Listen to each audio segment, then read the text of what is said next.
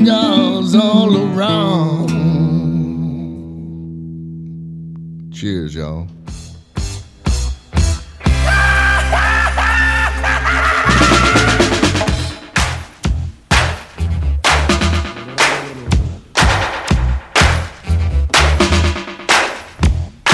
Well, well, well, well. Welcome, ladies and gentlemen, to this fine radio program. This uh, program being uh, Smoking and Toasting. It is the show that's all about craft beer, fine spirits, and hand-rolled cigars. We are brought to you by B&B Butchers and Restaurant at 1814 Washington Ave in Houston, and in the shops at Clear Fork in Fort Worth. B&B also uh, proud uh, proud sponsors, owners, I guess, uh, managers, proprietors of BB Lemon, which is right across the street from the Houston location, and BB Italiano, which is uh, downtown Houston. I haven't been to that one yet, but I have to. I have we to gotta that, we gotta go check that bad boy out. I have to make that trip. That's going to be a good thing. Welcome to the show. It's number one hundred and wait, wait, wait, thirty nine. They haven't stopped us yet. Oh, see, I knew you were going to go there. You and your repetitious thing that you do that gets us in trouble from the commenters. I think you know. Honestly, I think repetition's good, just due to the fact that you know, Mm-hmm. people get ex- you know they expect things, and and we give them what they expect. It's kind of like if you went to see, and I'm making this up, Jimmy Buffett, right? and he didn't do Margaritaville. Somebody goes to see Jimmy Buffett because he makes more money than I do. well, yeah, and and can but can you imagine like you pay all that money to go, and then he didn't do Margaritaville? And I'm sure he's sick to death of it by now. Right? He's probably played that song before. Yeah, yeah, but uh, a time or two. you got to do what you got to do. Jimmy knows that. He's a he's a smart man. He's a good businessman. Uh, so welcome to the show. We are very glad to have you here. We are um, uh, show number one hundred thirty nine, and we are wow wow okay good. Uh, we are talking today about uh, AI crafted whiskey and the fifteen best tequilas you can buy right now. But we're talking about more than that actually, uh, Ian, because there's huge, huge world uh, news from the world of craft beer. Huge. And I'm not, it's not a Did, joke. Like, did I'm I see a this up. teaser about this on our page? Yeah, here? you may have. You may have. Uh, two of the most prominent craft brewers uh, out there have merged: Dogfish Head and Boston Beer Company, which is Sam That's Adams Beer. crazy. And I So- love Dogfish Head, and I have absolute respect for uh, Boston. for Beer. Sam Adams and Boston Beer. Well, it's an interesting thing. I, I think what you're seeing uh, in in many many ways is is the beer companies, um, the craft beer companies, and these are two. I mean, very big, very respectable Mm-hmm. as far as craft goes. I think Sam Adams uh, Boston Beer is the number one or number two craft beer brewer in the world. I think it depends on whether you count uh, AB as being craft or not with their craftish beers. If you don't count them, Certainly not indie Adams- beer. Yeah, certainly Sam Adams is number one. So if you if you take them as number one, I think Dogfish Head is is top fifteen. Um, that's a pretty big deal. So it's it's interesting because those two companies are absolute innovators Mm-hmm. in uh, the craft beer world. Uh, Sam Adams for being uh, the one of the one of the biggest companies to bring craft beer back. right. Like that's huge. They really really pushed that whole market and brought it into a whole new uh, uh, place where they didn't they didn't have a market before that. Well, and I they think created yeah, that. I think they match up well too because I think of Sam Adams, even though they have some very good and very interesting and revolutionary new brews, but you think of them primarily as the company that has, you know, maybe one of the easiest to find, one of the best marketed, uh, and certainly delicious craft beers Yeah. out there, which is the Sam Adams Boston Lager. You can find that almost anywhere, uh, and they've done a great job of being as ubiquitous as the big beer companies.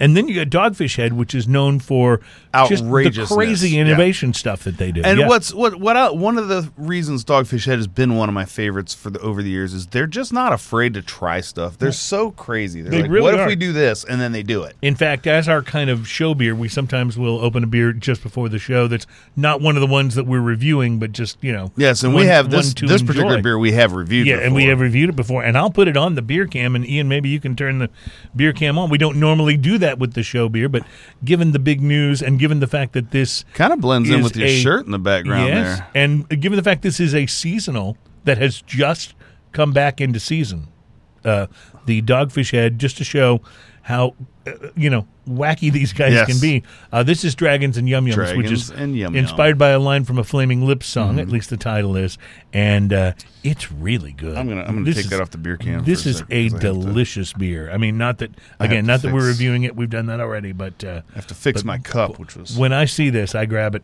You know, when it comes back. yes, out this is year, this so. is outstanding. Well, they have so many fun ones. You know, like Mm-hmm. you know, I'm a big fan. Uh, even though I'm not like the IPA guy on the show, I'm a big fan of their 90 minute. I think that's Now- just such an outstanding IPA. between the Dogfish Head between the sixty and the ninety and the one twenty. Do you like the ninety the best? no, You like the one twenty? oh, the 120 is Yeah. amazing, Yeah, absolutely really- amazing. But that being really said, the is. 120 is not really in a direct comparison to the 90. correct. You know, um, so it's it's kind of its own entity, even though that it kind of follows that same theme. Mm-hmm. Um, but the 90 minute, I think, is literally one of it the absolute best in class IPAs out Mm-hmm. there. I mean, it's up there with with the uh, the Bell's Two Hearted Ale. It's up there with uh, the the some of the Stone. I mean, just absolute classics. Mm-hmm. Absolutely. it's, it's an outstanding beer. It's one of the few IPAs I'll just buy a six pack of. And I will say that um, there's been some very good. I tried one of the Sam Adams um, juicy IPAs that they came out with last summer. I believe it was last spring or summer.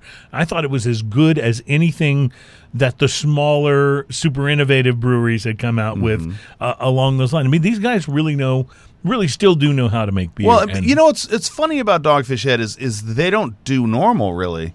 Mm-hmm. Uh, the nor- the most normal thing that they've done is uh, they had a session ale that was a little off center. They had Uh-huh. a SeaQuench ale, which was kind of a salty sour. I liked. thing. I thought it was good. yeah, it was. yeah. It was. I mean, they just they just do so many things, and I absolutely love that about this company. Well, I, uh, I it was about the time we were wrapping up the show last Thursday that uh, the merger happened. It's a three hundred million dollar cash and stock transaction, and it takes two of the nation's top fifteen craft brewers and puts them together.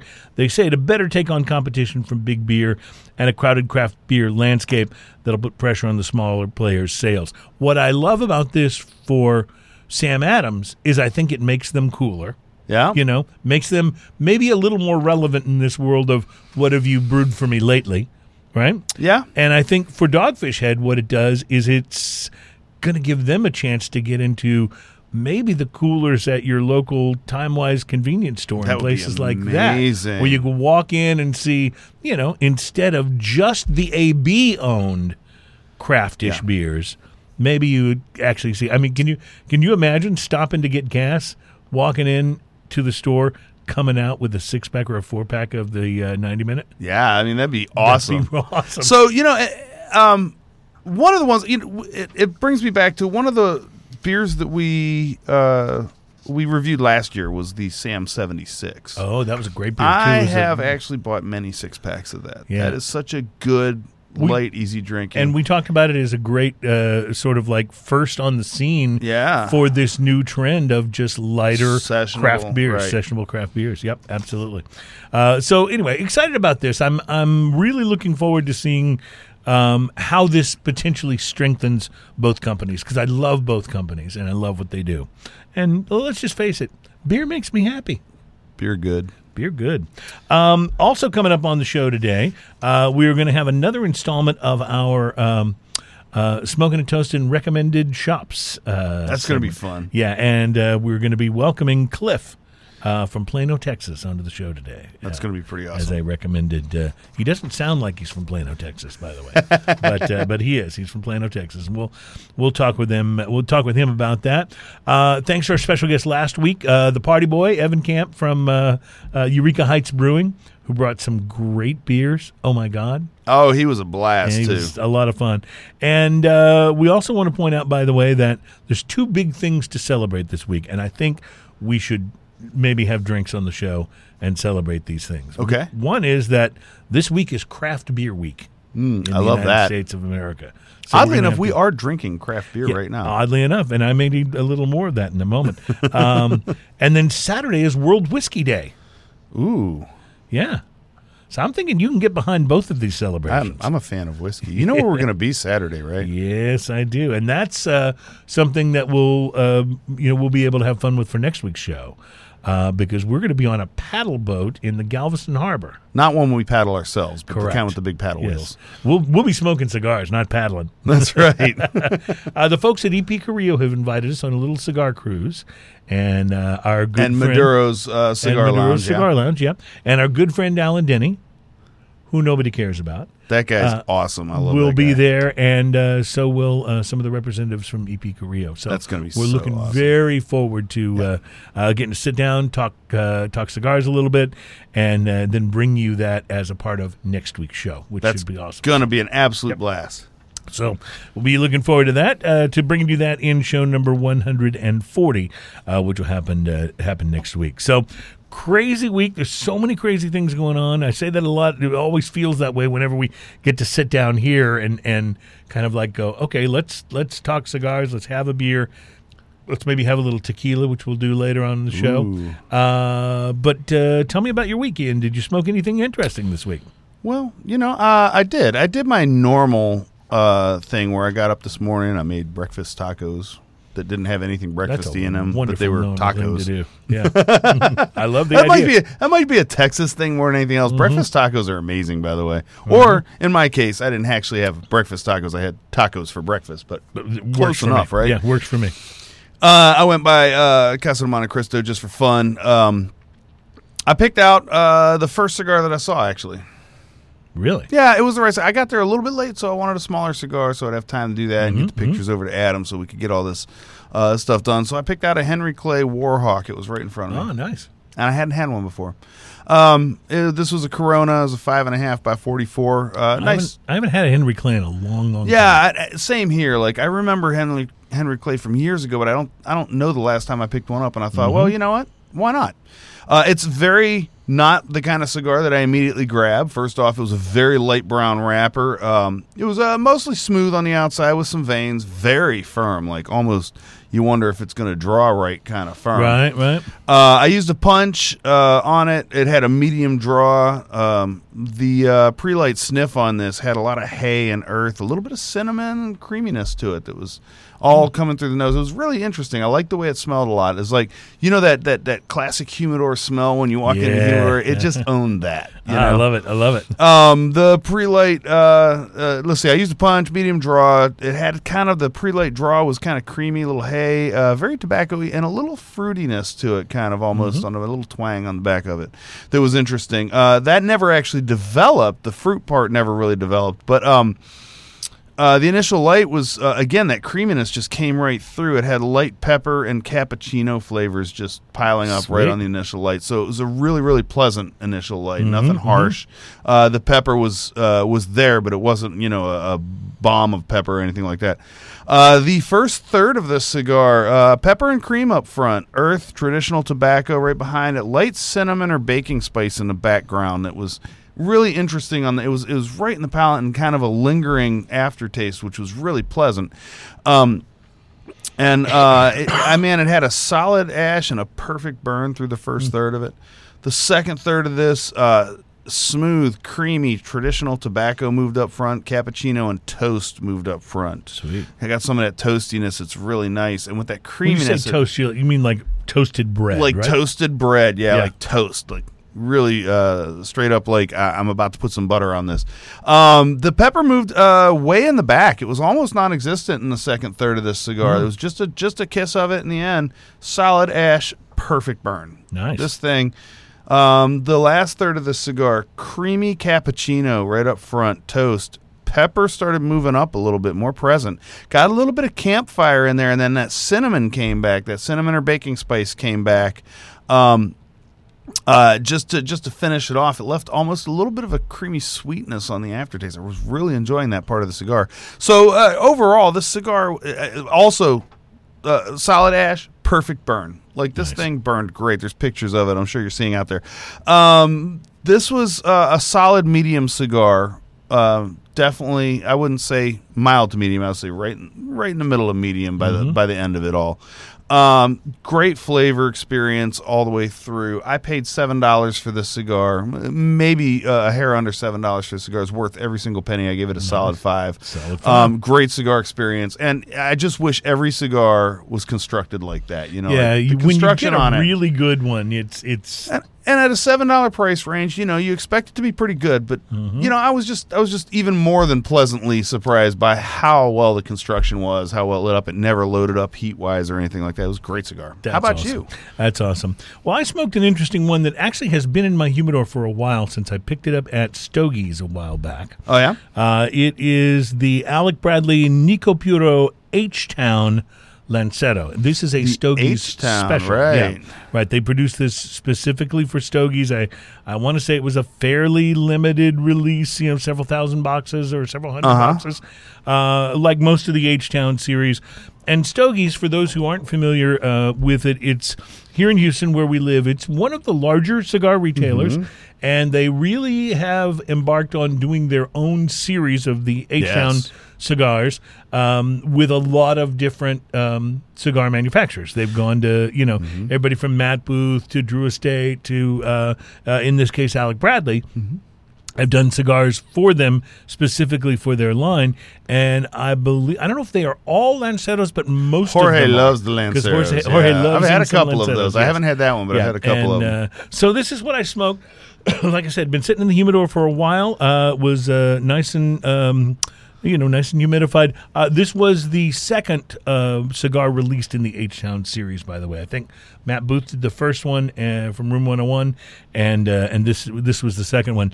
Uh, Nica Puro is uh, short for Nicaraguan Puro, which means that the wrapper, the binder, and the filler.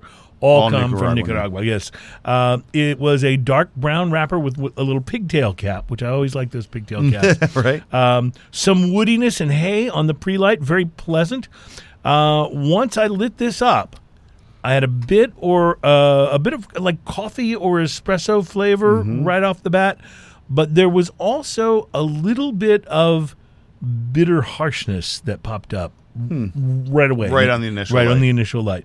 Not enough to keep me from enjoying the cigar, but I definitely found myself hoping that goes away as Yeah. I smoked it. You know what I mean? Because it felt like okay, there's some interesting flavors in here. I want to get to them. I don't want them to be overshadowed by that sort of um, that sort of bitterness, that the Uh, As, harshness. as far so. as I know, by the way, you can uh, you can temper some of the harshness on a cigar by toasting the end of it before you actually light it. Well, and and I generally will Yeah. do that. Like I don't I don't immediately start puffing, even though I'm using a lighter. And I know you really should use cedar and all that stuff, and I love doing that, but it's not always you know feasible for where I am.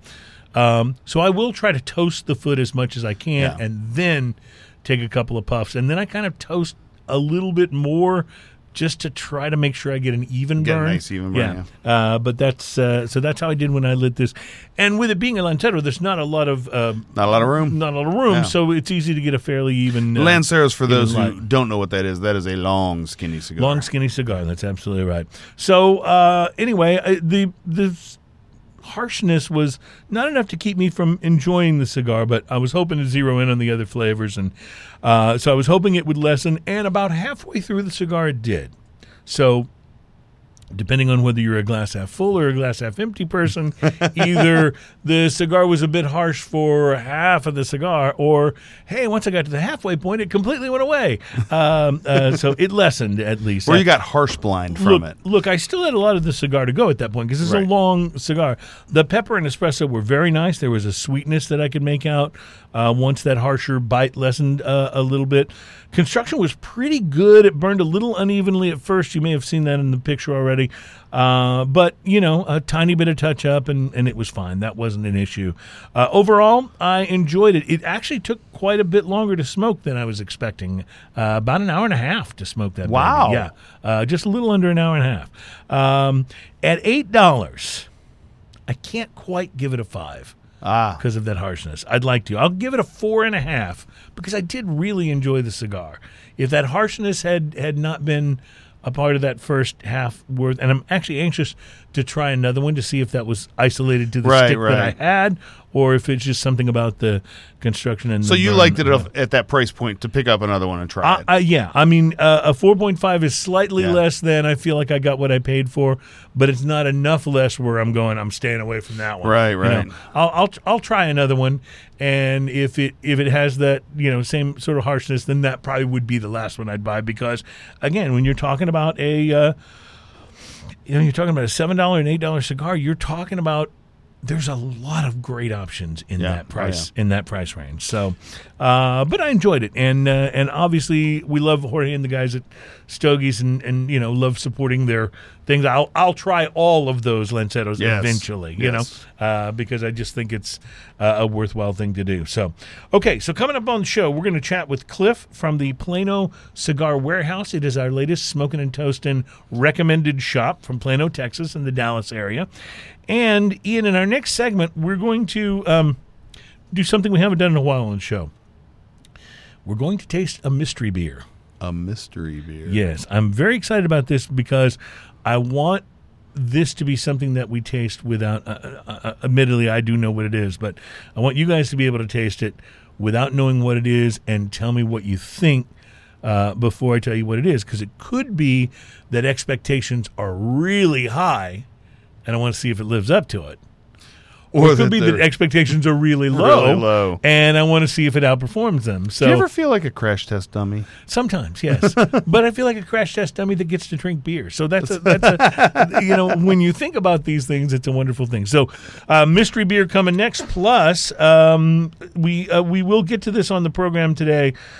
Um, the Texas Whiskey Festival winners were announced, and actually, we've been trying to get to this for the last two weeks. I will get to it today.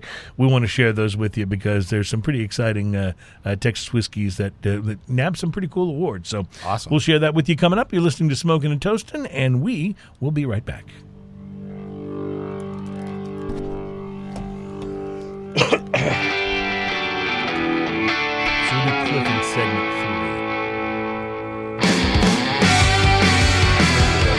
Isn't it wonderful? I just love that beer.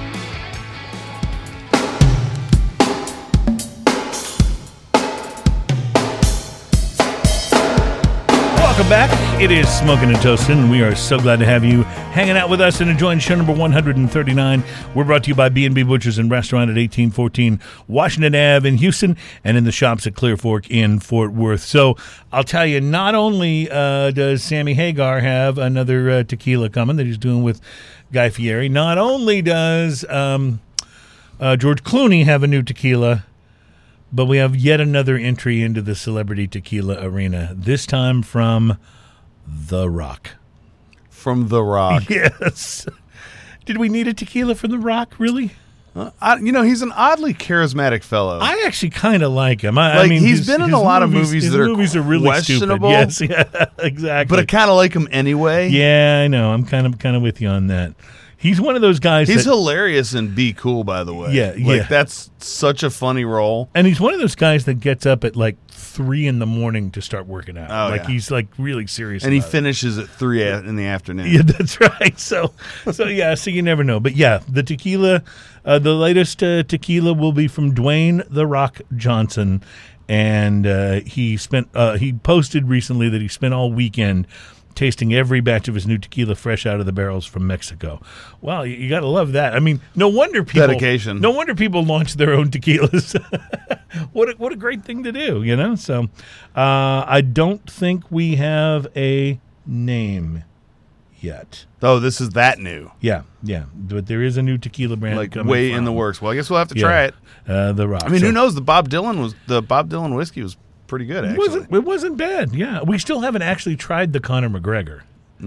That, but trying it would mean that either you or I had to actually spring for a bottle, and then we'd have to put it on the shelf next to Malort by all the reviews. Yeah, and and what was that other whiskey you brought in the other day with the? Uh, oh, that that that Corsair double hop. Yeah, yeah. I carried that thing after the show. I carried it down uh, because I thought I'd put it down where some of the bands occasionally, you know, uh, Uh-huh. uh, drink the whiskey guest that's on the left over. The stations. guest, the bands that come in and play on the different stations, and uh, uh, Keegan, who was kind enough to bring us the. The Metallica whiskey, Uh-huh. the blackened whiskey from Metallica. Uh, yeah, Keegan kind of carried it back down and said, "No, I, I can't get." It. Well, he opened it, and that stuff Yeah. reeked so much. But here's the It's funny thing. bad, so yes. I, I I pulled in a parking lot at the same time as Keegan today. Yeah. And we were chatting on the way in, Yeah, and he had a fresh bottle of Whistle Peak, Whistle Pig, the farm stock rye in his hand. So I'm just letting you know that. okay, it's Because he's know. right down the hall. You may ha- we may have to have a conference. That's right. So, uh, but we were talking about it, and I laughed about that whiskey, and he goes, "You know, though, I tried it." He goes, "It doesn't taste that bad." See, I that- said, "It uh, definitely smells worse than it." There's no question it smells Like it worse than it smells tastes. so. Yeah, it's not that bad, but still, when you're there's so many great whiskeys out there right now at so many different price Yeah. points. Why go for not that bad? Why bad? go for not that bad? Because guess what? Not that bad isn't. Yes. It's not good. It's not good. Exactly. Exactly. So, with that in mind as a backdrop, let's taste the mystery beer. I'm excited to uh, to see what you think of this and get uh, it has almost no. almost no nose, Nose on it. Yes, yes, yeah. that's interesting. Now, oh, see, I just I did that thing again where I snorted some of it up into my nostril. That was brilliant. Okay, now I'm going to have to rely on you to carry the show for a moment. right, right. So the the color on this is actually really nice. It's a, a slightly darker amber. Um, the carbonation looks solid. It looks like a good quality beer. Yeah. I don't know what it is. Mm-hmm. There's almost no nose. I'm f- I'm fascinated by the fact that there's almost nothing happening. Maybe a tiny bit of malty, but Well, I'm going to tell you, having just taken a little sip, which I did, if nothing else, to try and just clear out this weird thing that's going on now in my nostril. it definitely has more taste than it has smell. yes, and it has a very malty forward kind of taste going on. Mm-hmm. There's a um, there's a a sweetness to it, almost like a sugar cane sweetness to it that is happening in the middle of that. Well, I'm getting some oakiness to it as well. Are you getting that? Mm, I don't get any oaky. Maybe it's the malt that I'm tasting. I mean, it's malt right up front, and then there's this kind of sugary, maybe almost a brown sugary kind of. yeah, I know what you're talking uh, about. I know thing what you're going talking on. about. Yep. and it finishes, and there's almost no finish on this. Um, and Well- then there's a little bitter that kind of comes back. Right. Um, Sort of a hoppy bitterness. I guess from the hops. I don't, I don't think I like the aftertaste on this. Um, I don't mind up front. I think it's an okay beer. Um, I, it's drinkable. I, I don't know exactly what this is. Is it like my favorite beer ever? Yeah. Like, you're gonna pull out one of the beers I've been raving about for a while. I actually got, No, I'm- I'm- I actually I'm- got Tiffany to send me this from your uh, beer, from, from your my beer, fridge. collection, right? Got it out of my Yeah. beer fridge. No, Uh, uh, no, I um, I, I don't know. Like this, this leaves me wanting a little bit on the back of the flavor. Uh, agreed. it's it's a little thinner overall feeling. I don't I don't think it has it has kind of a thin mouth feel to it. So I don't know. Well, my friend, you have been drinking the Budweiser Copper Lager, which is aged in real Jim, uh, not in Jim Beam barrels, but aged on real Jim Beam barrel staves. So I will put that on the uh, on the beer can. I will tell you, this is better than any of the other Budweisers I've ever tried. I would have a tendency to agree with you. This has actual flavor. Yeah, Uh huh. And, it has that sugariness though to it. It's almost um, it's that brown sugar or sugar cane kind of thing going on in the background. It's a little So one of the reasons I wanted to do this as a mystery beer because if we knew it was Budweiser, I mean, you're automatically Yeah, you're automatically jabbed against think, it. Uh, if you- if you know it's Budweiser, so I wanted to get as much of that out of the way as possible and give it a fair shake. But I sort of feel like my reaction to it overall is kind of like, yeah, this is sort of what happens when when the microbrew big make, tries to make microbrew. Try to make a microbrew, right? Exactly, and and that really, if you think about it, doesn't make a lot of sense because you'd have to be a good brewmaster to get the job of being the Budweiser brewmaster, right? Yeah, I mean, you have to be good at what you do. Right. There's no way that job's just going to some Yeah, dude. They don't give it to know? an idiot. Right, exactly. So, so how do you? So how do you? I don't know. You would think those guys would be able to brew any kind of beer they wanted to, and come up with a recipe that would really totally work, right? Am I? Am I? You'd think this, you know, like I, I'm going to back up everything I said. It's drinkable. It's Yes. It's you know what though. The longer it sits on my tongue, there's a weird aftertaste thing that's happening. Like Yes. It's Uh, it- so Adam's agreeing. Uh, the aftertaste, and it's it's it's like coats the tongue kind of aftertaste weirdness to And it. see why does that? uh, See why does that happen? Uh, if and and this is this is where I'm trying to be fair. What if if this label instead of saying Budweiser Copper Lager, if it said I'll just make this up. If it said um, Houston's newest craft brewery, Right, right, whatever. whatever that would be. Right. Right. Would would we be reacting to it the same? I mean, or would it would it still leave the same aftertaste on your tongue? Like, you know what I'm saying? Like, there's a certain amount of that that I think messes with your mind. I think there's okay. So I'm glad you did this as a blind thing because I'm, I'm going to stick to to my guns on the whole thing. There's a pleasant maltiness right up front. The color, I mean, it looks great. This is a great looking beer. There's no nose to it whatsoever. Almost None. I mean, Like, I literally inhaled it into my nostril trying to get something uh, on the nose from this, and there was nothing. Yeah, and then um, and the maltiness so far but there's that weird sugariness towards the middle of the palate, and then it has nothing at the end of the palate, and then it has this weird kind of soapy almost aftertaste to it.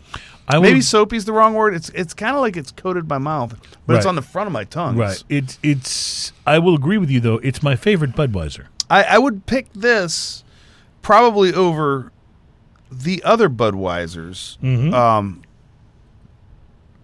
Just trying to see if because it has some flavor. uh, Maybe integrity is the wrong word, but it has some flavor profile parts to it that I kind of like versus what regular Budweiser does. Although uh, regular Budweiser, as as their their lager, their flagship Budweiser, is it's not a horrible beer. It's just not a very flavorful beer, you know. So I don't know. Here's what the beer says on the bottle. The bottle's cool though. I like the, The retro bottle is bottle. cool. Yep. Uh, But uh, it but says, then they're selling the package again. Well, yeah, and they're gonna do that though. First of all, it is six point two percent. Uh, they say this is a flavorful American copper lager, brewed with a two-row barley and aged on real Jim Beam bourbon barrel staves for a toasted oak aroma. It's there's no toasted oak aroma. a distinctively nutty taste with a caramel rye and vanilla notes and a smooth finish. Caramel is the sugariness. I can when you said caramel, it kind of clicked. It's a caramel. Yeah. That's why I kept saying like the brown sugar or the right. the sugariness. caramel that you're thinking of that that is giving you that. but it's not. I, you know, it's it's better than what I'd expect from Budweiser, but it's not. I mean, this doesn't hold a candlestick to the old school uh, uh, sympathy for the lager. Well, to, I, I was just about to ask, um, what if this had come from Sam from seventy six what lager. if this had come from Karbach or from Goose Island? Would you be would your expectations be higher? Therefore, you'd be more disappointed.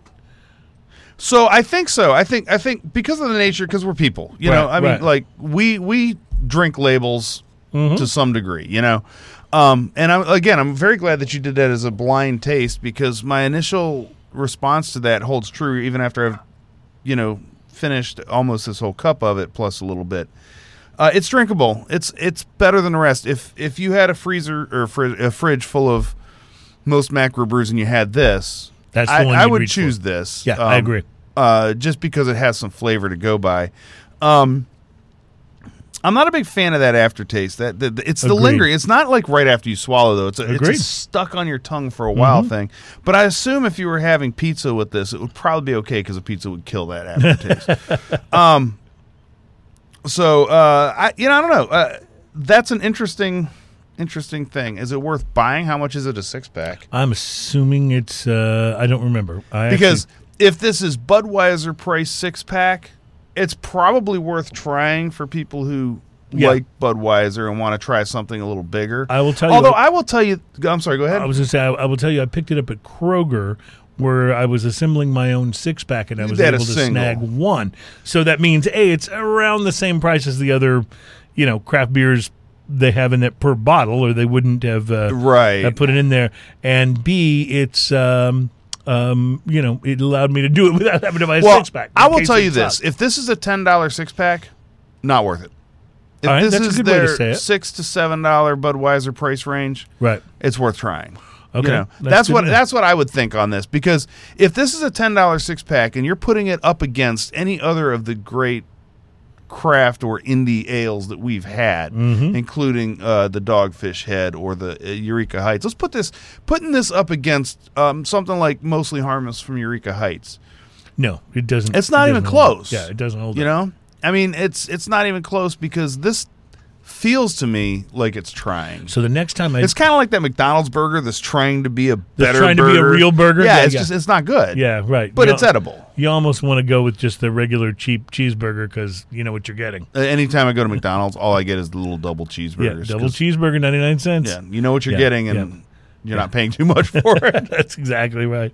Uh, I will tell you though, the next time I do a mystery beer, it's going to be like something really expensive and exotic, just so that you don't expect that every time I bring a mystery beer. I love- no, I love the- something cheap that I'm trying to pass. I love the idea of the mystery beer, and I love that you did it this way because you get an absolute honest reaction out of me, and like there's and everything I say said about it, I'll back it up. I mean, Yeah, no, I, I agree. and I will tell you this: if I saw this and had had uh, a, a well-known craft beer name on it, I would have been very disappointed. In so, you, so if this had been Goose Island or Karbach, you'd have been you'd have been a little disappointed. yes, Okay. well, actually, not with Goose Island and Karbach because they're both. well, you know that, but still, they have different and higher better. standards than than Budweiser when it comes just- to the to flavor of their beer. there. Except for I that know. Bourbon I- County I- Stout is so so good. Yeah, I know. God, I good. know.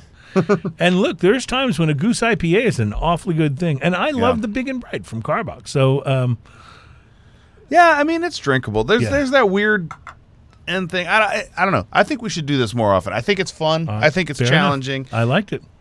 I liked it. Oh, Brian says craft beer priced. Yeah, see, so uh, so if it's craft price, I'm gonna say don't waste your money. eight and a half at uh at Kroger. So they're they're sneaking in well, just under craft eight beer and a price. half, maybe. Craft beer I price is ten dollars per six pack, right, or or up. or up. Yeah. Yeah. right, or up. So right, that's what I think. Because for ten bucks a six pack, I can get, you know, Eureka Heights, Buckle Bunny, or or uh, you know, uh, But you could, can you see that marketing? Uh, can you see that whole marketing uh, meeting where they're like,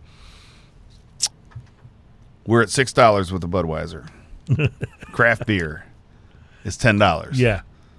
What can we sell for How eight? how many times do you think they move that little marker up and down Oh, until they landed on And eight see, and a half? that's what that's what. Uh, if there's anything to me that the craft beer movement personifies, is it personifies the opposite of that, where it's not about what gets decided in the boardroom, it's about a, a chef, a brewmaster, someone with an idea and a recipe who's trying to get something to turn out a certain way.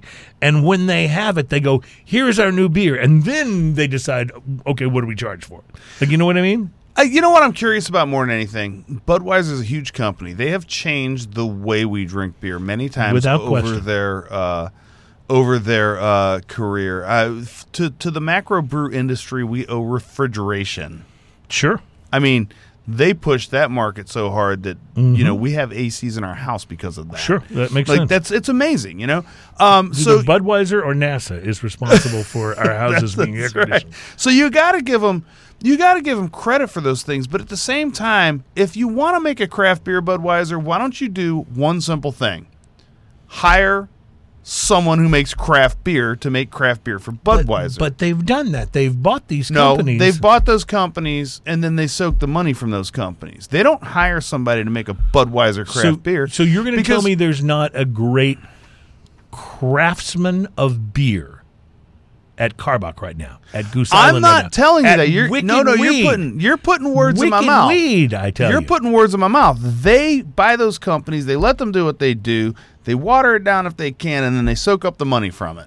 That's what they do. This right here is an example of them going, we're going to make a craft beer or a craftier beer from Budweiser, bump up the price.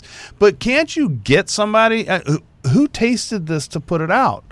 Like, there's no aroma on this. There's no. There's no back to the flavor on this. Who said this was the good So- beer to put out? So you're telling me that the this one should have gone back and gone. You're not. You're not finished. With I'm saying if they're going to make a craft beer, why don't they make a craft beer, not something that sound that tastes like a micro or a macro brew making a craft beer. I think you just said it all. I mean, th- that what I'm saying is, if you're gonna do it, why don't you just do it? Okay, don't try to sneak this product in on your customers. They already like Bud Light. Let them drink Bud Light. This one does kind of feel like they're sneaking it in, doesn't it? There's so many great craft beers that are a better introduction to craft beer than this. Give me three examples. that you Three would say. examples: Daytime IPA, Wonderful. number one. Mm-hmm. Um, Real Ale, uh, Blonde Ale, Buckle Yes. Bunny. Buckle Bunny. Yep. from uh, there's there's tons of them out there. Uh, Breckenridge, uh, their agave wheat. There's Agave wheat, I mean, there's the so many before, out yeah. there that are just so good introductory to craft beers. Um, the Sam seventy six, any of the Sam Sam Adams, 76, really. yeah, I mean, come yeah. on. Uh, Dogfish Head, not the best introduction to craft beer. No. Stay away from Stone for a while. Founders you your- all day. Till you get your taste Right, chops so you uh, taste worked chops. out. Founders Yeah. all day. There's there's tons of great craft beers out there. Yep. They could introduce you to what craft beer is, And, and, more and more Budweiser coming all the time. takes the their incredible multi-billion-dollar resources I like what you and did makes something incredibly lackluster. I like what you did there. Multi-billion dollar resources. Yes, I like it. incredibly lackluster. All right, we're going to take a break and we'll be right back. It's uh, Smoking and Toasting. When we return, uh, Cliff uh, from Plano's Cigar Warehouse uh, will join us with another one of our Smoking and Toasting recommended shop segments. And uh, still to come, we're going to be tasting. Oh, and I'm really excited that the beer uh, cam is back. Because we're going to be tasting, you were mentioning packaging. We're going to be tasting a craft beer that I'm really excited about the packaging on. I haven't tasted the beer. I'm hoping it lives up to the packaging. Packaging is secondary, but also can be cool. It can be very fun. but And- when all you're selling is the packaging, come on. Right. Well, that's that's why So my you got hopes me are. riled up now about this. Everybody's Brewing has the Cryo IPA. We'll be tasting that uh, coming up in a couple of segments here. You're listening to Smoking and Toasting, and Ian is fired up. I'm fired up.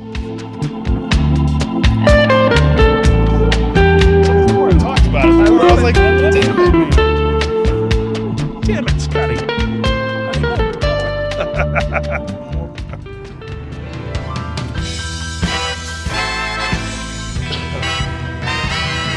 Welcome back. It's Smoking and Toasting. This program is all about craft beer and sometimes not craft beer, fine, fine spirits. That, it just and just so you know that, that that aftertaste is still affecting us. Uh huh. It is, especially Ian, who is as he's as jumpy and fired up as I've seen him on the show. um, our show is brought to you by B and B Butchers and Restaurant at eighteen fourteen Washington Ave in Houston, and in the shops at Clear Fork in Fort Worth. Uh, still to come, we'll be tasting everybody's brewing the Cryo. Uh, we'll also be talking about the uh, Texas Whiskey Festival winners. Uh, but earlier this year, Ian and uh, Adam, our producer, and I were invited to Honduras by the um, uh, the people that do the uh, JRE and Aladino cigars. There were uh, cigars smoked and there was rum drank. Yes, a lot of that happened. All of it was good, uh, and we had a good time. But had a chance to meet some people and find out about what their um, uh, shops were like at other parts of the country uh, that we had not had a chance to visit. And some of those visits have made their way into a new, uh, a relatively new segment on the show that we like to call "Smoking and Toasting Recommended Shops." Uh, these may be anywhere in the United States or even outside the United States. In this particular case.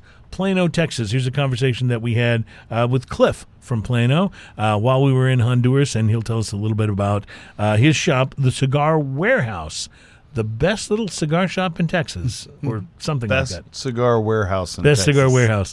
Uh, here's Cliff from uh, Plano. All right, it's smoking and toasting time for another uh, smoking and toasting recommended shop segment. And uh, I don't know if shop really applies to a warehouse, but this is Cliff. Cliff, give us your name and the name of your store, and then we want to uh, have you describe it for us how it works. Sure. My name's Cliff Allen, and I'm the manager of the Plano uh, store of Cigar Warehouse, the best little warehouse in Texas. Nice. Our second store is uh, on Royal and 75. My store is 2108 Dallas Parkway. Our second store, we have a 3,200 square feet store, which has a private members lounge and a public lounge and an 1,800 square foot walk-in humidor. My store is unique. It's 1,800 square feet, and it is a humidor. From the minute you The walk entire in, store. the entire store is a humidor, which is why my hair turns frizzy in the summer. we can see you've been battling with that while I have here. for a long, Yes. long time. Yes. Um, so, uh, with a name like Cigar Warehouse, does the store uh, give you that feel when you walk in that there's just rows and rows? I mean, the whole thing's a humidor. It rows and rows of uh, cigars and boxes. You have a huge, a huge stock Yeah. and supply. Yes, uh, that's an excellent way to describe it, actually. Uh, we carry all the mainstream cigars. You walk in the main door, tills on the right hand side, and everywhere you look, there are cigars. Uh, we also carry some boutique blends. And as was mentioned earlier, unfortunately in Plano, you can't smoke. So, Elliot, who's the owner, that's Elliot Seward, his philosophy is in, browse, buy, and leave. Okay?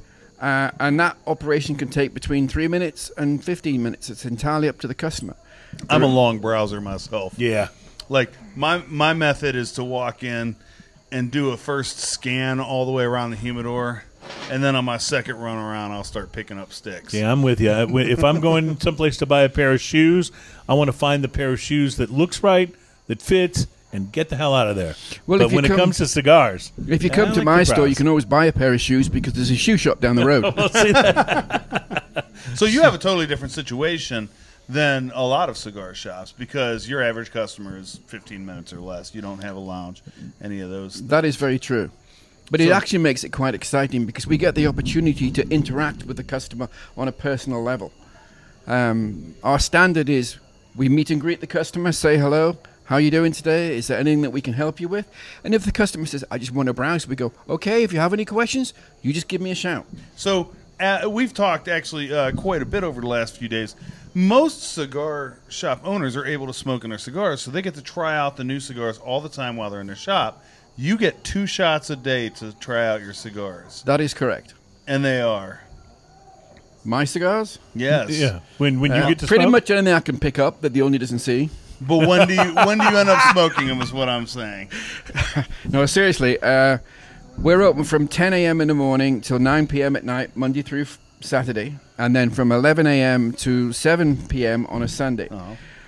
Sunday guy's by himself, so unfortunately he doesn't get the opportunity to smoke, uh, which is why I don't do Sundays. Um, Monday to Fridays when I'm there, um, I'm by myself until usually around about two o'clock when the next guy will come in. So I'll take my break at two. That's when I'll go and have a cigar. And it's really interesting because there's a grassy patch out the back of the shop, and we can go there and we can smoke. And being here in Texas, of course, that's most of the time. But in the winter, that's what I've got a truck for. Well, you said you said uh, earlier when we chatted too that uh, on your trip into work and Yeah. on your trip home from work. Yeah, I'm one of these fortunate people that lives near the shop, 32 miles away.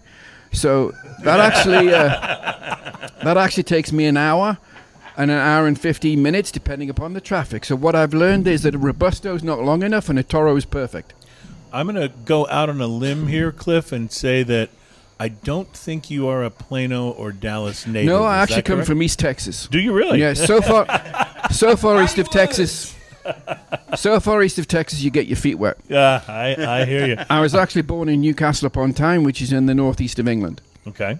And when did you come to the States and did you come to Texas then or? I came to Texas in 2004. Uh, in a previous life, uh, I was a technical support engineer for a, an engineering company. And in 2004, there was an opportunity to come over and become the engineering trainer. So I did that for about eight years. And then I moved up the ladder in corporate world. And I became what's known as the Global Service Program Manager, which is a very fancy title, which means you will go out and deal with the customer and set up the, tr- the training organization, the logistics, the spares, and everything so that on the day that customer takes delivery of the machine and uh, our installation team set it up, everything's in place for that to work. Wow. And so what got you from that to uh, uh, spending your days in a cigar shop?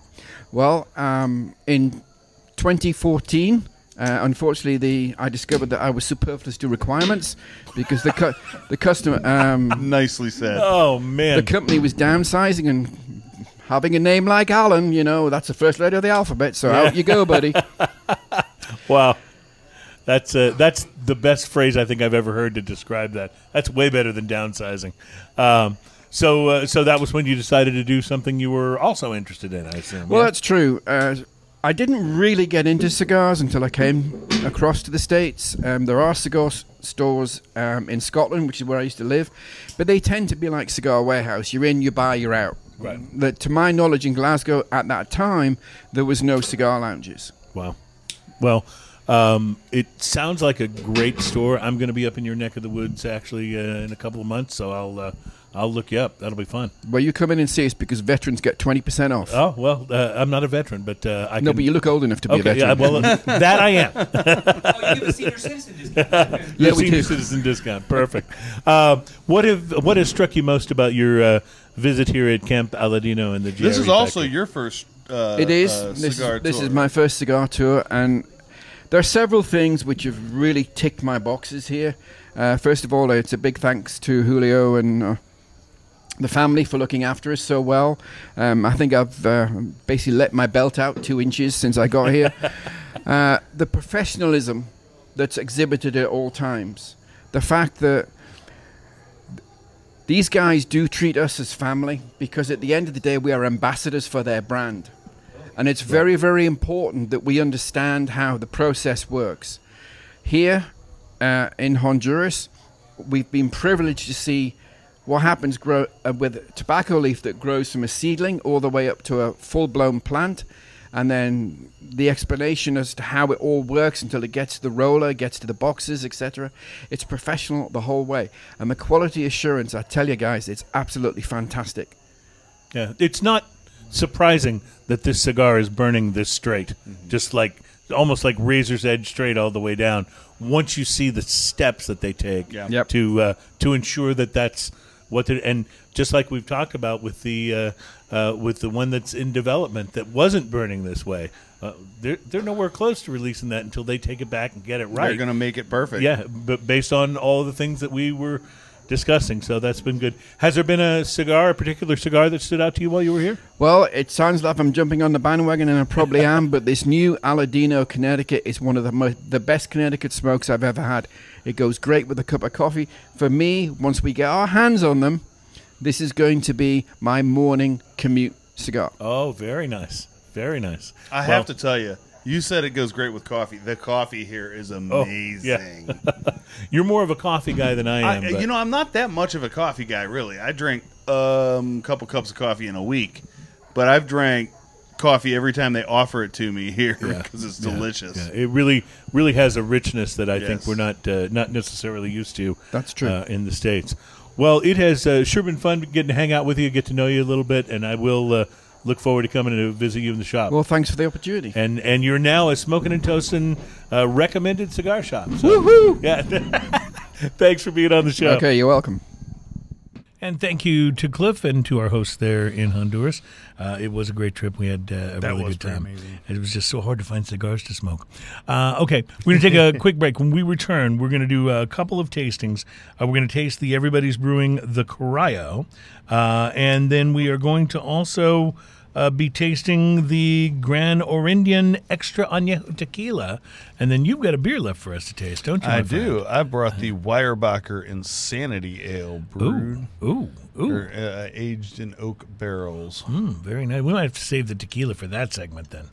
That one's only thirteen percent. Uh, oh, well, okay. Well, uh, so we got a lot of great stuff coming up, and uh, on the way, we will tell you about um, the 15 best tequilas you can buy right now. The Robb Report released a uh, a list, so you know there will be no expense ex- expired. and Expense yeah, expired. that's right. And uh, we'll be right back. It's Smoking and Toasting.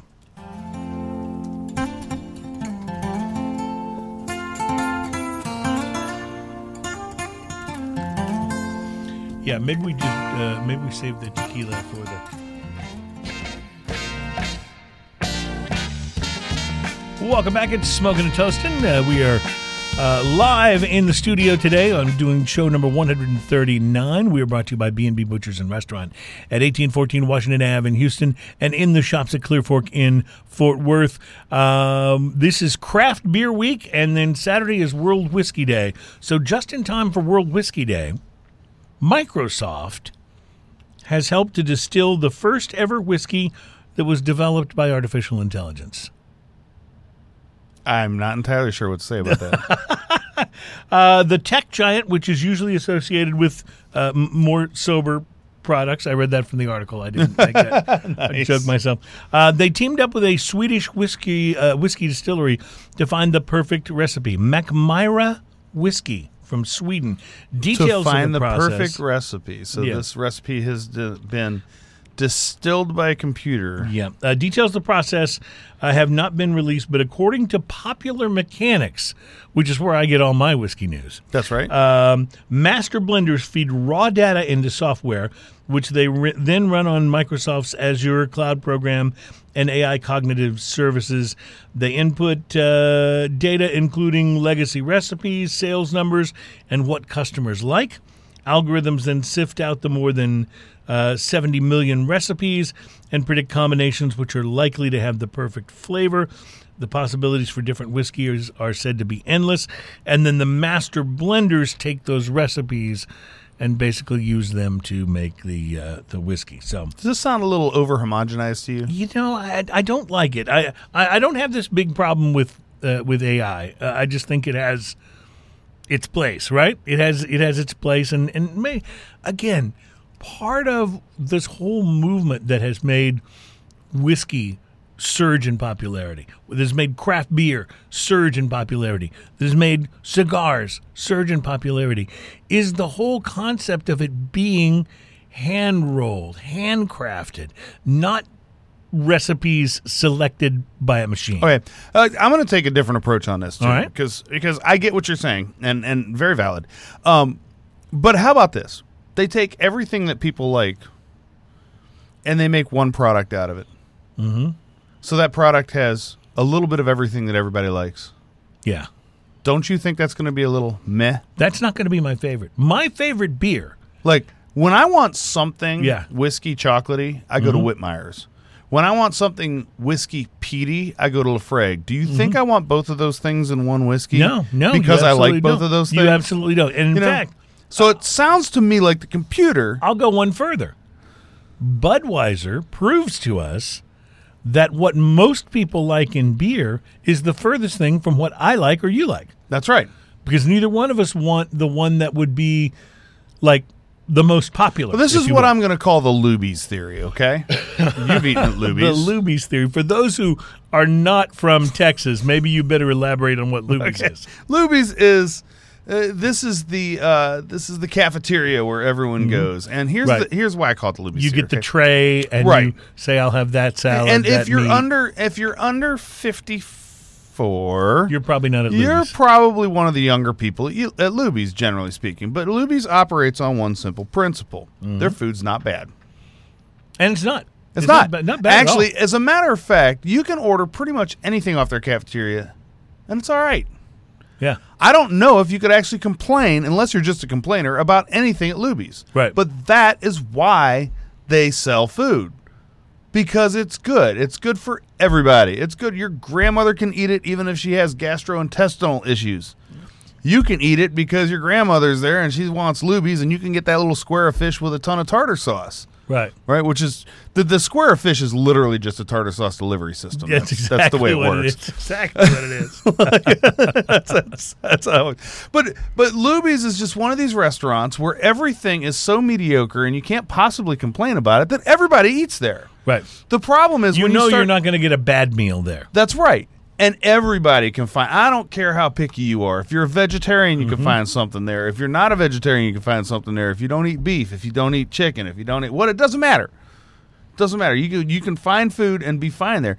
The problem is when you start adding flavor to stuff. Say, for instance, you open a mm, don't know Cajun restaurant. Mm-hmm. Well, you've just slashed your customer base by right. a very because a substantial whole bunch amount of people aren't coming to eat by adding stuff. flavor. Right. No, and good that's, the problem I see when you start to homogenize a, a, recipe like that. What does everybody like? We're going to put everything in there, and now you have Mm-hmm. that, Yep. Same thing. which is happens- mediocre for everybody because it's always a compromise. Same thing happens when you try to, let's say, develop a hit television show.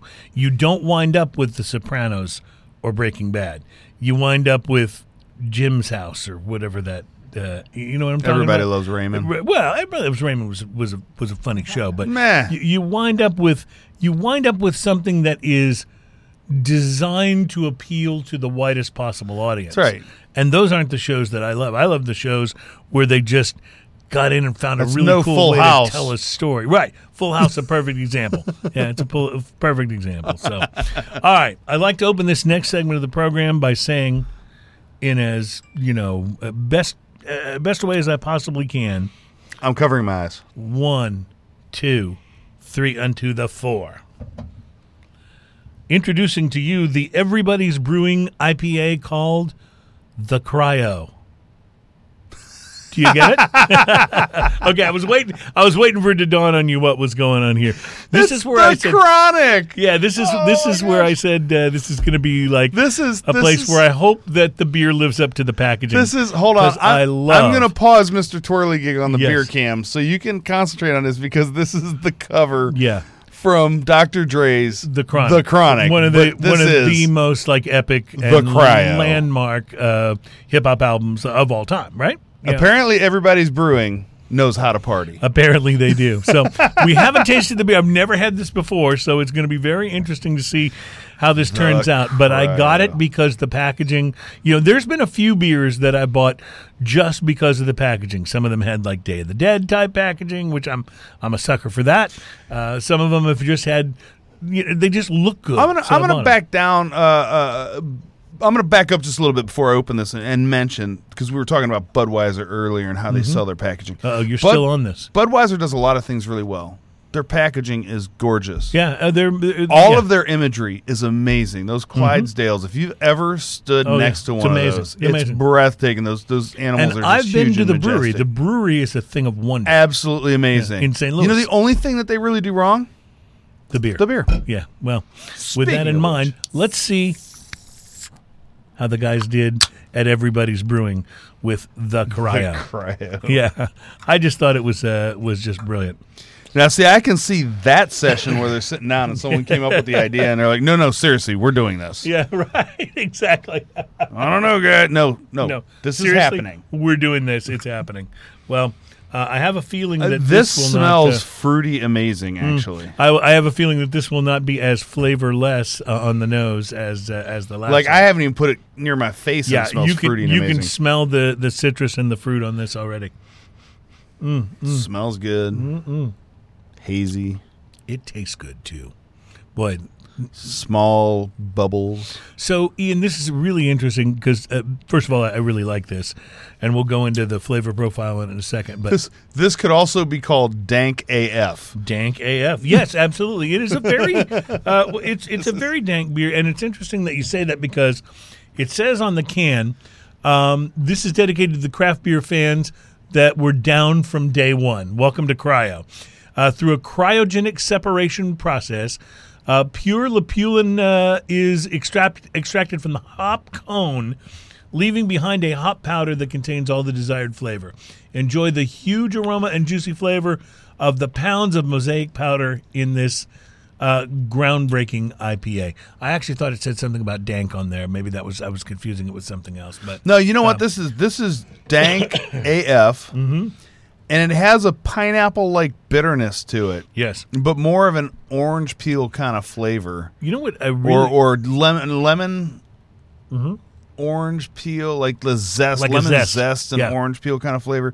This is really interesting. This is this would not be my first grab, but this is good. This is interesting and it's intricate. and it, it's interesting in a way because in comparison to the Budweiser Copper Lager uh, that we had earlier, which felt like big beer trying to make a craft beer, this really is one.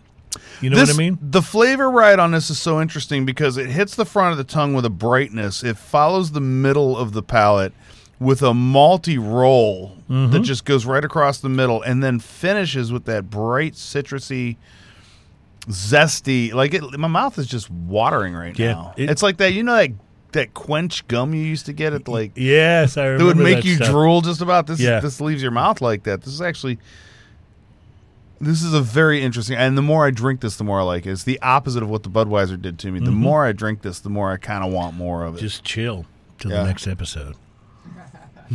That's good. That's really really good. It's pretty nice. Mm.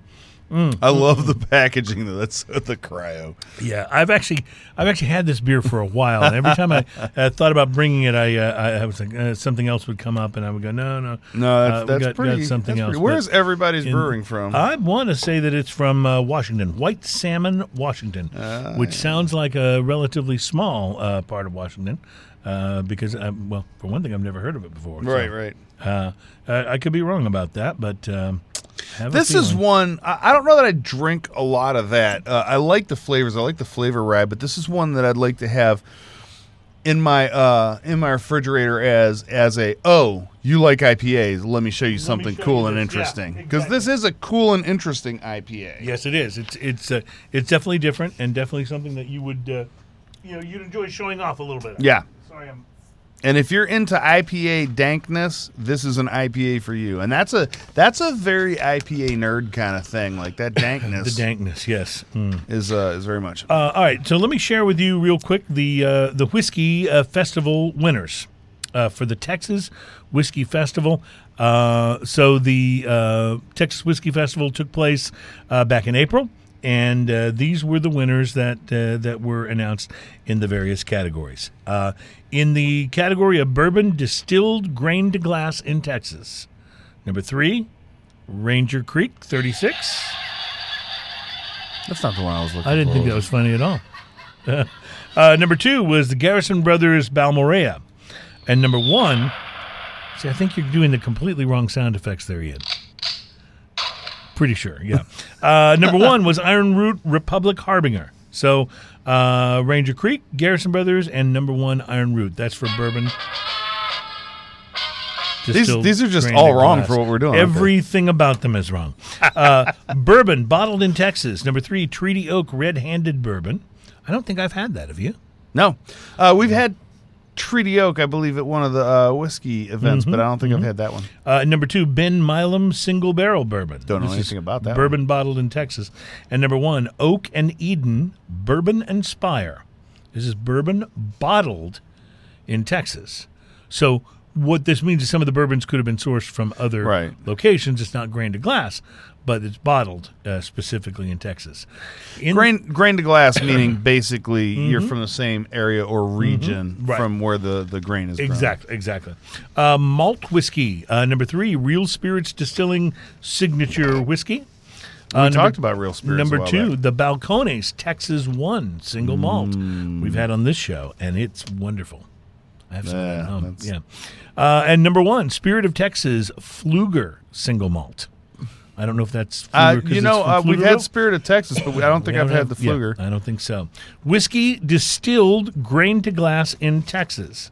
Now, remember, we went over bourbon before. Right. So this is the whiskey distilled grain to glass. Uh, number three, Real Spirits Distilling Double Barrel. Man, they hit it twice. Number two, Andalusia Whiskey Company Stryker. Never heard of them. And number one, Balcones True Blue 100, which is I've, wonderful. I've by the killed way. a bottle of that. which is wonderful. Whiskey bottled in Texas, and we did this for bourbon. Now whiskey bottled in Texas. Uh, number three, Austonian Spirits, Austonian whiskey. Uh, number two, Dripping Springs Distilling, Republic Mm-hmm. whiskey. So Dripping Springs, I'm familiar with their vodka, not with their Hmm. And their Republic vodka whiskey. is actually quite tasty. I like their vodka. As a neutral spirit, that's a delicious Yeah, one. I like their vodka. It's a go-to for me. Uh, and number one, Oak and Eden Cabernet Steeped. So that's whiskey bottled in Texas, which may be sourced uh, other places, of course. Um, the People's Choice Award. Number three, Iron Wolf Ranch and Distillery. Number two, Iron Root Republic Distilling. Oh, yeah. And number one, Garrison Brothers. Garrison Brothers so good. And in the rye whiskey category, which I skipped over, Balcones Texas Rye took number one. I drank a glass of that last night. uh, grain to glass. Uh, ben Milam Rye Whiskey, uh, number two, bottled in Texas. And at number three, Yellow Rose Distilling's Rye Whiskey, also bottled in Texas. So the most surprising thing to me about the whole list of winners wasn't that uh, Yellow Rose uh, came in third because they make some really quality products. It was that they actually showed up to the event. That was kind of a surprise to me because they I somehow knew that they, was coming. they, they occasionally say they're going to be there and then just don't show. so I've been told. I just snorted. That was funny. Yeah. Uh, well, I, snorted earlier when I took some of that beer into my nostril, so uh, we're, we're both even on that one. Okay, we're going to take a quick break and come back. We have um, uh, we have some amazing beer that Ian's brought in uh, to taste, or at least I think it's going to be amazing. And what we hope is some amazing tequila. Well, I'll give you a, a hint. I've already tried this tequila. It's not a full bottle. Cheater. Uh, yeah. So uh, uh, so that's coming up, and uh, I will also uh, we'll also be sharing with you a uh, a really interesting list of the best tequilas you can buy according to the Robb Report. So uh, that's coming up next. It is smoking and toasting, and we'll be right back. See, I'm not surprised that they placed third. I was surprised But they showed that up they showed up, that they made it to the event because I knew as soon as you said that, I knew exactly what surely was about somebody to was having a baby. That's all I can figure. happen. It was a surprise. on the beach in Hawaii. Welcome back. It's Smoking and Toasting. We are the program that is all about craft beer, fine spirits, and hand-rolled cigars. We're brought to you by B&B Butchers and Restaurant, 1814 Washington Ave in Houston, and in the shops at Clear Fork in Fort Worth. Also by B&B Italiano and BB Lemon, which is across the street from uh, B&B. And uh, I, I really would be remiss if I let the entire show go by without saying bacon, bacon, bacon, bacon, bacon. bacon, Yeah, th- thank you very much. Uh, Robb Report is one of those. Uh, uh, this is the typical, um, uh, the typical customer or subscriber for the Robb Report. You ready? It's not billionaires who own their own private plane. The Robb Report's typical subscriber is people who like to leave the Robb Report laying around so that people will think they're a billionaire who could own their own private plane. that's who the that's who, and I'm not saying billionaires don't subscribe to it because they have you know nice reviews of yachts and you know things like that. But uh, but yeah, typically when you see a list of great cigars in the Robb Report, they'll include like mostly Cubans and and that Davidoff that sells for like several thousand dollars. Yes. you know that's that's what you see. So it's designed to be a little bit pretentious and and stuff. However, you can learn some interesting things uh, from from looking at it from the perspective of when money's no object. Right. You know what? What would be what would be the greatest thing? So they've prepared a list for us. The Robb Report has of the 15 best tequilas that uh, you can buy right now. So I don't think the one we're going to try is on here, but I'm pretty excited about it anyway. Uh, but let's let's just go down the list real quick. Uh, El Tesoro Paradiso. Uh, it is about $130. It's an extra añejo that spent five years resting in uh, ex cognac barrels instead of um, uh, traditional American oak. The Casa Dragones Joven, J O V E N, retails for about $275. Joven, maybe? Maybe it's Hoven. Yeah, I bet it is because it's, yeah, uh, you got to be right about that. Uh, it's a uh, $275 uh, bottle. Uh, the uh, Clase Azul Reposado. Now, this is a Reposado, which is making the list. So we may have to try this, Ian. The the retail on it's about $75, dollars and it comes in a beautiful. Um, uh, sort of a hand uh, crafted Yeah, that. ceramic That's really uh, thing. I've actually seen this in the store. I've never had it.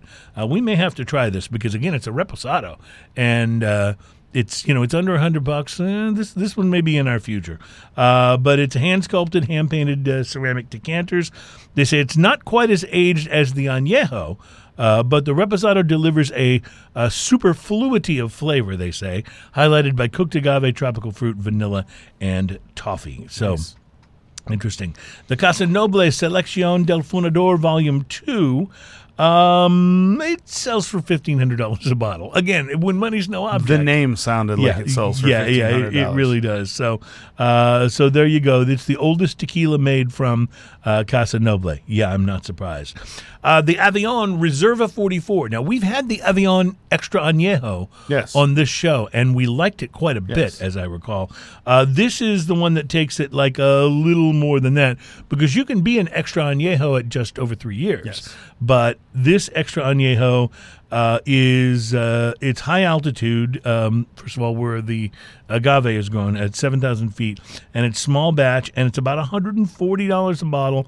They use an ultra slow filtration process, and then age it in oak for forty three months which is a long Right, time. that's a for long tequila. time to be sitting in Yeah, oak. for for tequila, that's Yeah. a very long time. Then in the 44th month, they fi- um, 44th month they finish it in small barrels, uh, which gives it more contact with the wood and deepens the complexity. And all that wood does not disguise, they say, the beautiful agave. Uh, flavor, so uh, it just caramelizes it. Uh, Tequila Ocho Plata 2017 single estate Los Platos, only fifty dollars. I we've had tequila ocho Oh, on now, this are show, these in but not the plata. Are these in not like a- necessarily? Oh, no. okay, they're just not necessarily. Yes. I didn't know if they were Um, going from like a one to. Well, I've seen this tequila ocho. I'm, I want to say we've had tequila ocho on the show, but I don't think it was the the plata. The plata a plata is a clear Yes. uh, silver uh, tequila. So uh, interesting. We've had I think their extra añejo on the show, or the or at least the añejo. So we may have to look at that plata. Uh, the Don Julio 1942, uh, the original luxury tequila. Uh, excuse me, aged a minimum of two and a half years. It's $125 a bottle. Uh, and it's a warm and inviting sipper. Uh, they say that has notes of tropical fruit, rich dessert notes, chocolate caramel and vanilla, and spiced undertones. At uh, seven thousand five hundred dollars a bottle, the Patron in Lalique Serie Two. Uh, Patron has really gotten serious about these ultra high end Mm-hmm. uh, tequilas. They're often in very expensive bottles, which is part of the. That's what goes with it. that multi thousand dollar Davidoff cigar, by the way. That's right. It's exactly right. Mm. Excuse me, I had to take a quick. It'd be there. hilarious if those things didn't actually go well together. Now, if you want to spend about hundred dollars, you can get the Patron, Patron Estate Release. Uh, it is a very uh, much more typical tequila-looking bottle. Doesn't look like the bottle itself is worth several thousand dollars, and it's um, it's a uh, bottle at 84 proof, a little extra oomph over the normal uh, 80 proof, and it's about hundred dollars a bottle. We talked about the Clase Azul uh, earlier that was in the $75 range. Uh, so here's one that's the Clase Azul Añejo Edición Indígena Mazahua. I think I'm saying that right. I apologize if I'm not, uh, but I didn't practice that one uh, before. Uh, it's uh, Clase Azul, a boutique tequila that is, um, after slow roasting the beautiful agaves, which are at least nine years old, in traditional brick ovens. Uh, the aging is 25 months inside ex Jim Beam bourbon barrels. So it's about $450 a bottle. So you can see they jump from 75 to 450. Yeah, pretty quickly. a little crazy. Yeah. Uh, tequila for, uh, Fortaleza Blanco, uh, still strength. It is $59 and it's a Blanco. So a Blanco, there's Blanco Made the must have reposado, and then there's añejo in terms of the the aging. So it's a fifty nine dollar uh, blanco, but they say when it comes to the world's tastiest tequilas, this one belongs in the conversation. It was previously available only at the distillery. It's ninety two proof, and uh, it you know comes from a straight from a small copper pot still, no water added before uh, bottling, thus uh, enhancing the spicier and vegetal notes. Um, the next one on the list is my favorite tequila that I've ever tried. Uh, and we have had it on the show before because I brought my personal bottle in. Uh, the Jose Cuervo Reserva de la Familia. Oh, yeah. Uh, it is about $150 a bottle and worth every penny. This tequila is, um, you know, Makes a great margarita. yeah. If you uh, if you would like to uh, if you would like to see God without having to drink the entire bottle, that's that's the way to go. uh, Tequila Cabeza, uh, the company uh, from the company that bought us uh, Ford's Gin. It's a field to bottle single estate tequila. It's thirty eight dollars a bottle, and they call it an earthy agave bomb. So what's interesting about this list is even though it's Robb Report, and even though there's some interesting really there's- expensive stuff on here. There's also some stuff not so expensive. Yeah. Uh, Session Blanco, uh, launched in Australia. Uh, that is $43. They say light and fresh with a touch of spice, complemented by sweet citrus and green pepper notes. Uh, lingering uh, finish boasts a white pepper steak and a bit of mint. And the last one on their list, I was surprised to see this, is Santo Fino Blanco. I don't think this is actually on the market yet, but this is Sammy Hagar and Guy Fieri's new tequila. Now, admittedly, Sammy Hagar, when he was a part of doing the Cabo Wabo tequila, back before every celebrity had a tequila, I mean, that was a great tequila, and still is, by the way. He sold it, uh, and uh, doesn't own it anymore. But here's what they say: they say. Uh, this is a handshake agreement between Sammy Hagar and TV's bleachiest food personality, Guy Fieri. Uh, but it begat this brand new tequila. They say, go ahead and roll your eyes if you must. Or you could check that bias, head to Flavortown, and enjoy Santo Fino Blanco at $50 a bottle for what it is old world style tequila designed for session. There's a lot of hair product between those two. Well, boy, you're absolutely right. uh, so there's a list. I thought that would be interesting to share. I, I, and, and I'm going to definitely try the Santofino, and there's several others on here that I'm going to try as well. Um, I would love to try the uh, the $7,500 bottle, but uh, probably probably not going to happen. Unless somebody wants to gift us. You know what I'm Speaking of trying Speaking bottles, of trying tequila, bottles of tequila, yeah. Why don't you put that I- I bad just- boy on the? Uh, I just want to point out cam. that this looks like it has been tried. Yeah, I, I'm going to admit to you, this came out of my personal bar. Um, this is, uh, you know, I, I know people actually that have great tequila collections.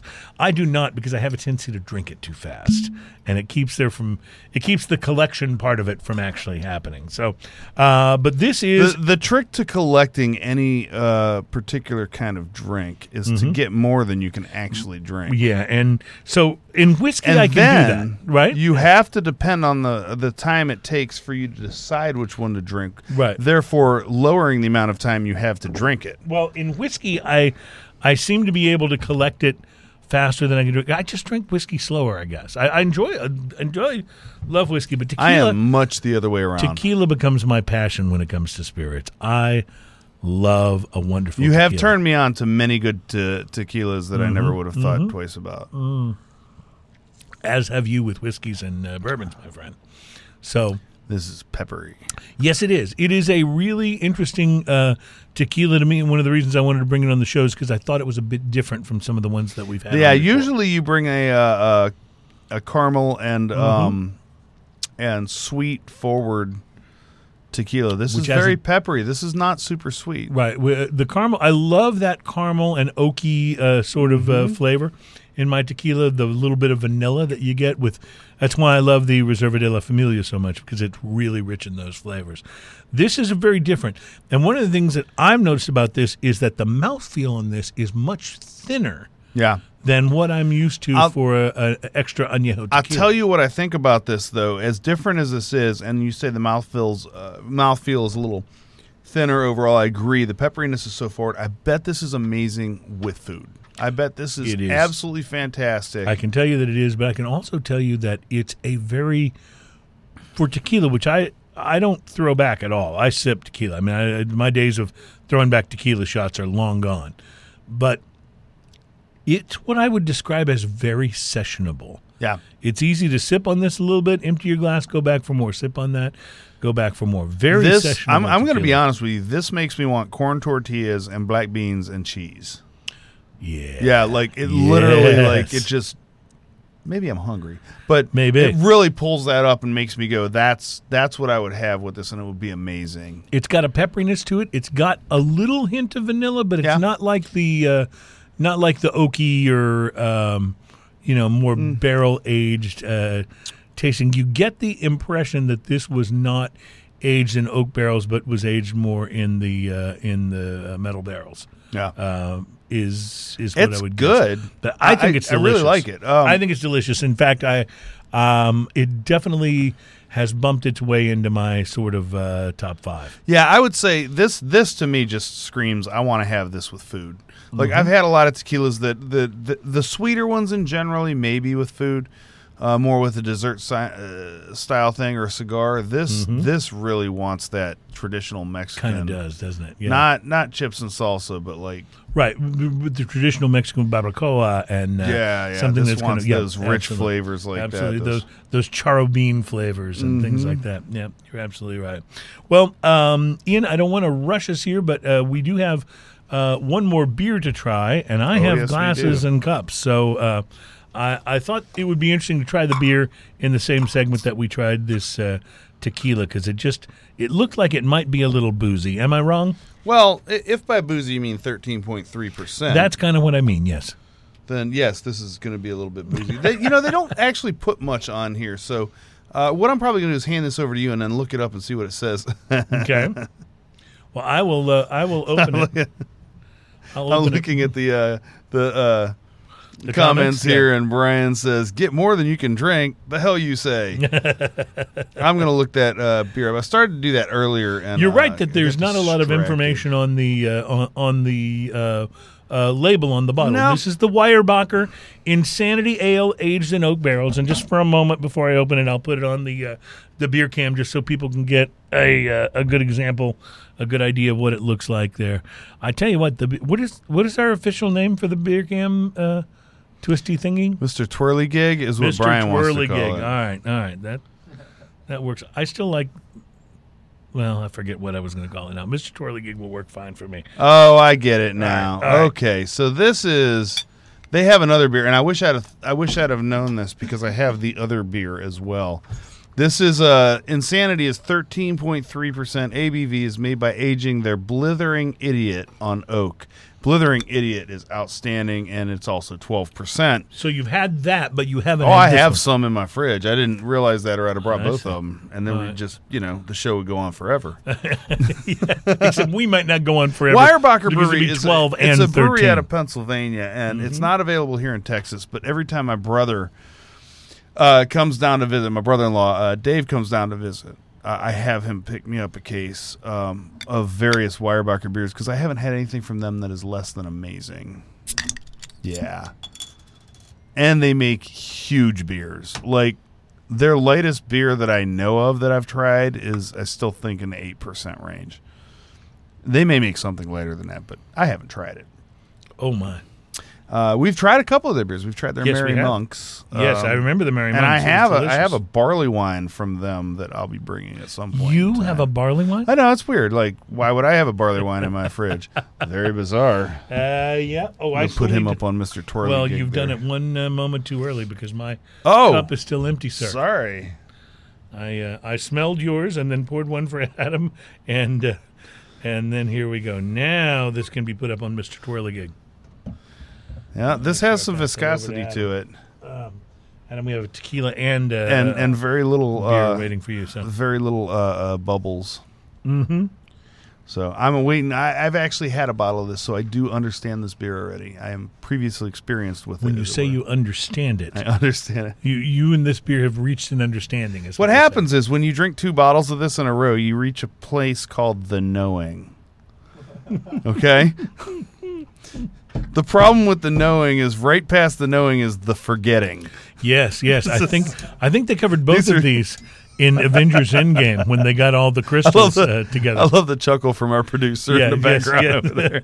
I think they covered all this in Avengers Endgame, which I only bring up to so Brian uh, on comments will go, "Oh crap, he's going to talk about Avengers Endgame again." So, uh, no, they didn't talk about the knowing, but yes, the knowing and the forgetting are The two the two very important uh, areas. So, And they're, um, they're close to each other. Ian, this is actually really delicious. Now, um, I'm though finding this very, very different from the larger beers that you normally bring. Very different in, in just flavor and, and profile and characteristics. This is not a barley wine. Well, that's true, and it's also not a This barrel actually aged, has- this tastes not a barrel aged stout either. So, No, this tastes more like an old ale. Um, Mm-hmm, it's, it's more like an old ale, and then um, and then aged and very boozy.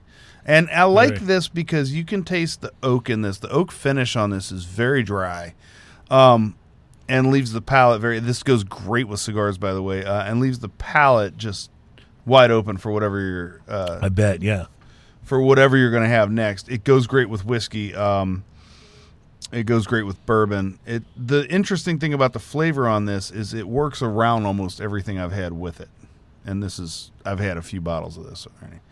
I will tell you what it doesn't go with. It doesn't go. I can't imagine it going. doesn't with go with the peppery tequila. In fact, after drinking this beer, I took a sip of the tequila. It was like drinking water. oh, does it bury it that much? buries it. Buries it. See if you agree. Yeah, It's almost non-existent. yeah.